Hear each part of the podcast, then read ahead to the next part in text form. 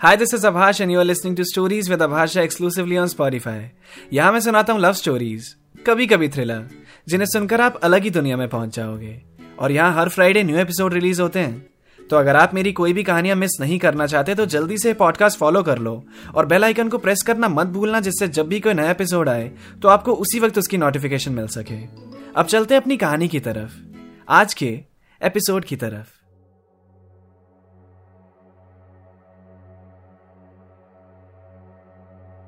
पापा, ठीक है। अगली बार से नहीं करूँगा। प्लीज़ प्लीज़ सॉरी पापा। सॉरी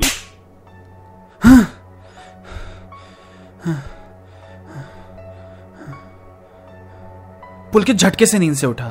वो पूरा पसीना पसीना हो रखा था। लंबी लंबी सांस लेने लगा। उसने टाइम देखा तो रात के दो बज रहे थे। साइड टेबल पे पानी की बोतल थी। उसने थोड़ा सा पानी पिया और थोड़ी देर तक बिस्तर पे वैसे ही बैठा रहा। ये नाइट मेयर कुछ नहीं। बस उसके पास की कुछ तस्वीरें उसके सामने बार बार आ जाती हैं, जिन्हें वो कभी याद नहीं करना चाहता। वो अभी भी काँप रहा था, पर जैसे तैसे करके वो लेट गया, और थोड़ी देर के बाद उसकी फिर से आँख लग गई। अगले दिन, वो पूरा टाइम बस सोफी के बारे में सोचा जा रहा था। उसकी खुशबू उसे याद आ रही थी। उसे बहुत अच्छा सा फील हुआ था उससे बात करके। और अब उसी फील के लिए वो शाम को दोबारा उसी स्टॉप पे गया, जहाँ से कल उसने सोफी को चढ़ते हुए देखा था। वो छुपा हुआ था एक जगह। थोड़ी देर बाद उसने सोफी को आते हुए देखा। वो बस स्टॉप पे खड़े होके वेट करने लगी बस का।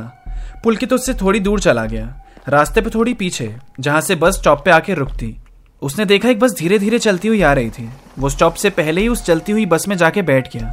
आज सीट मिल गई उसे, और अपने बगल वाली सीट पे उसने अपना बैग रख दिया। जब थोड़ी दूर बस स्टॉप पे बस रुकी तो भीड़ अंदर आने लगी। पुलकित विंडो साइड बैठा हुआ था। टेढ़ी नज़रों से उसने देखा तो सोफी आती हुई दिखी उसे। उसने एकदम से अपना चेहरा विंडो की तरफ़ कर लिया। सोफी उसकी सीट पे आके खड़ी हुई और उससे कहा ओ हाय। पुलकित राइट पुलकित ने उसकी तरफ़ ऐसे देखा जैसे उसे कुछ पता ही ना हो, और सोफी को देखकर सरप्राइज़ होने की एक्टिंग की। हाय, सोफी ड्रामा क्लब वाली लड़की उसने सीट से अपना बैग हटाया और सोफी वहाँ बैठ गई। सोफी ने बोला वॉट अ कोइंसिडेंस ना? सेम टाइम सेम बस आपका भी यही रूट है क्या? मतलब आप रहते कहाँ हो? अब पुलकित उसे कैसे बताता कि बस वो उससे मिलने के लिए ही बस में ट्रैवल कर रहा है। वो भी अपना काम छोड़कर। पुलकित ने कहा, मैं रहता तो पीछे हूँ, यहाँ काम पड़ता रहता है। आप करते क्या हो? मैं फोटोग्राफर हूँ. ओह नाइस हमें भी एक फोटोग्राफर चाहिए वैसे। हमारे कॉलेज का इवेंट कवर करना है। मतलब छोटा सा इवेंट है, हमारे ड्रामा क्लब का ही है। तो आप करते हो क्या इन सब में? पुलकित ने बोला हाँ मैं करता हूँ। ओह नाइस नाइस एक कैमरा पर्सन तो है ही हमारे पास। एक और चाहिए था। आप चार्जेस बता दो अपना नंबर दे दो और एक दो सैंपल्स भेज दो। मैं श्रुति से बात करके फाइनल करती हूँ। प्लीज़ अर्जेंट है, हमें वैसे भी कोई नहीं मिल रहा। कितना अच्छा हो गया ना कोइंसिडेंस कमाल का हो गया मेरे लिए तो। फिर उन दोनों ने नंबर्स एक्सचेंज कर लिए। पुलकित मन ही मन स्माइल कर रहा था। मौसम बहुत अच्छा सा हो रखा था बाहर। ठंडी ठंडी सी हवा चल रही थी। सोफी खिड़की के बाहर ही देख रही थी। पुलकित ने सोफी की तरफ़ देखा। फिर उससे कहा, आपको विंडो साइड बैठना है? आ जाओ जाओ, कोई प्रॉब्लम नहीं है। नहीं नहीं सोके अरे, आप तब से खिड़की के बाहर ही देख रहे हो? हम कर लेते हैं सीट एक्सचेंज नहीं नहीं, अरे, मैं बोल रहा हूँ ना, कर लेते हैं। सॉरी, सच्ची, आप बैठ जाओ ना इधर। सोफी ने पुलकित की तरफ़ देखा और बोला, ओके। दोनों ने आपस में जगह बदल ली। अब सोफी विंडो सीट पर बैठ गई। दोनों में थोड़ी बहुत बातें हो रही थी। इंट्रोडक्शन से थोड़ी आगे वाली। हँसी मज़ाक भी चल रहा था। पुलकित खुश दिख रहा था। अब बातों ने भी एक फ्लो पकड़ लिया। सोफी अपना एक कॉलेज का किस्सा सुना रही थी। पुलकित इत्मीनान से उसे सुन रहा था। अब कंडक्टर ने टिकट काटना शुरू किया। टिकट टिकट थोड़ी देर बाद वो पुलकित की सीट के पास आया। भाई साहब, टिकट ले लो। पुलकित सोफी की बातों में खोया हुआ था। भाई साहब, टिकट। सोफी चुप हो गई और अपने पर्स से टिकट के लिए पैसे निकालने लगी। पुलकित ने बोला, अरे, चुप क्यों गई, बताओ ना। उसने अपने लेफ़्ट पे देखा तो कंडक्टर खड़ा था। सोफी से उसने बोला, अरे, तुम अपना कंटिन्यू करो। मुझे सुनना है कि क्या हुआ। भैया, पहले सबसे टिकट ले लो, उसके बाद हमसे ले लेना। सोफी ने कहा, इट्स ओके। ले लेते हैं ना भी टिकट। इतनी भी कोई इंपॉर्टेंट बात नहीं है।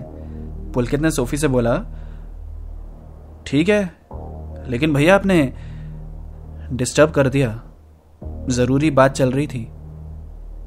फिर टिकट्स हो जाने के बाद सोफी ने अपनी कहानी फिर कंटिन्यू की। पुलकित सब भूलकर फिर बस उसे सुनने लगा। थोड़ी देर बाद सोफी उतर गई बस से जब उसका स्टॉप आ गया।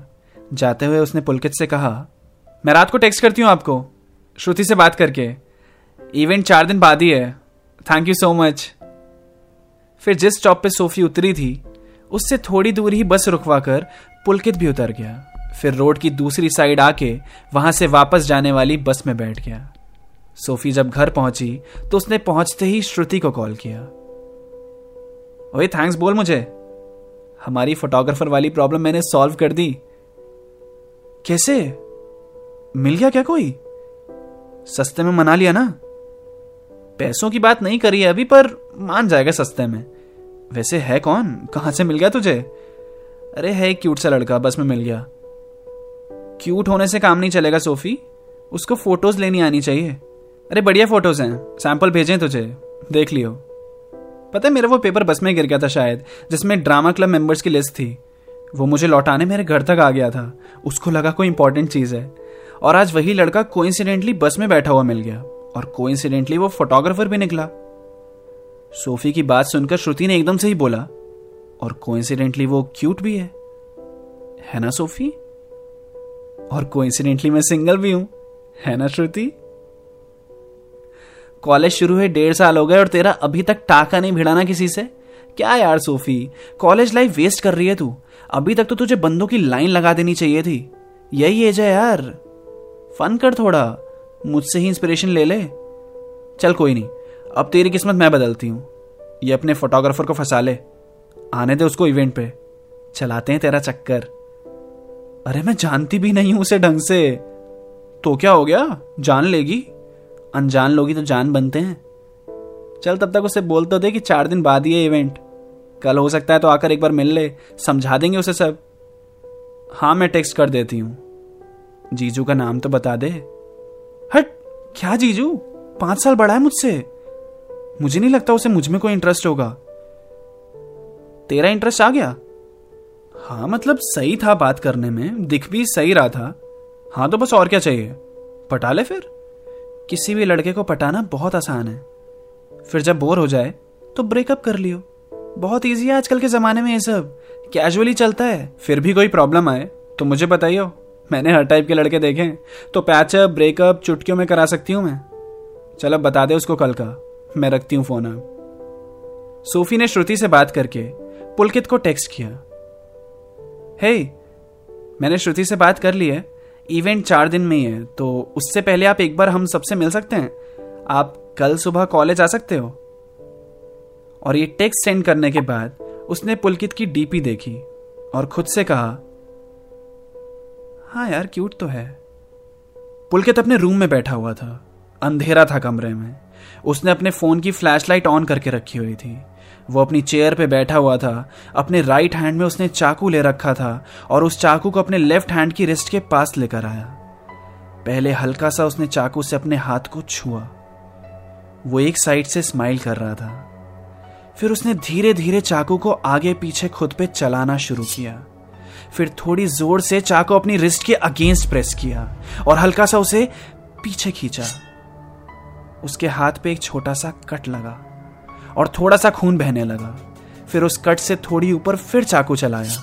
एक और कट उसके हाथ पे अब फिर चाकू को उसने साइड में रख दिया और अपने हाथों से थोड़ा थोड़ा बहता खून वो घूर घूर कर देख रहा था और हंस रहा था। फिर उसने थोड़ा पानी पिया और थोड़ा पानी अपने हाथ पे डाल लिया तभी उसके फ़ोन में एक नोटिफिकेशन आई। उसने देखा तो सोफी का टेक्स्ट आया हुआ था। उसने मन में ही उसका मैसेज पढ़ा, फिर रिप्लाई किया। श्योर मैं कल सुबह आपके कॉलेज आ जाऊँगा। मिलते हैं। वो बड़ा खुश सा हो गया। शीशे के पास गया और खुद को देखते हुए कहा हाय सोफी। कैसी हो?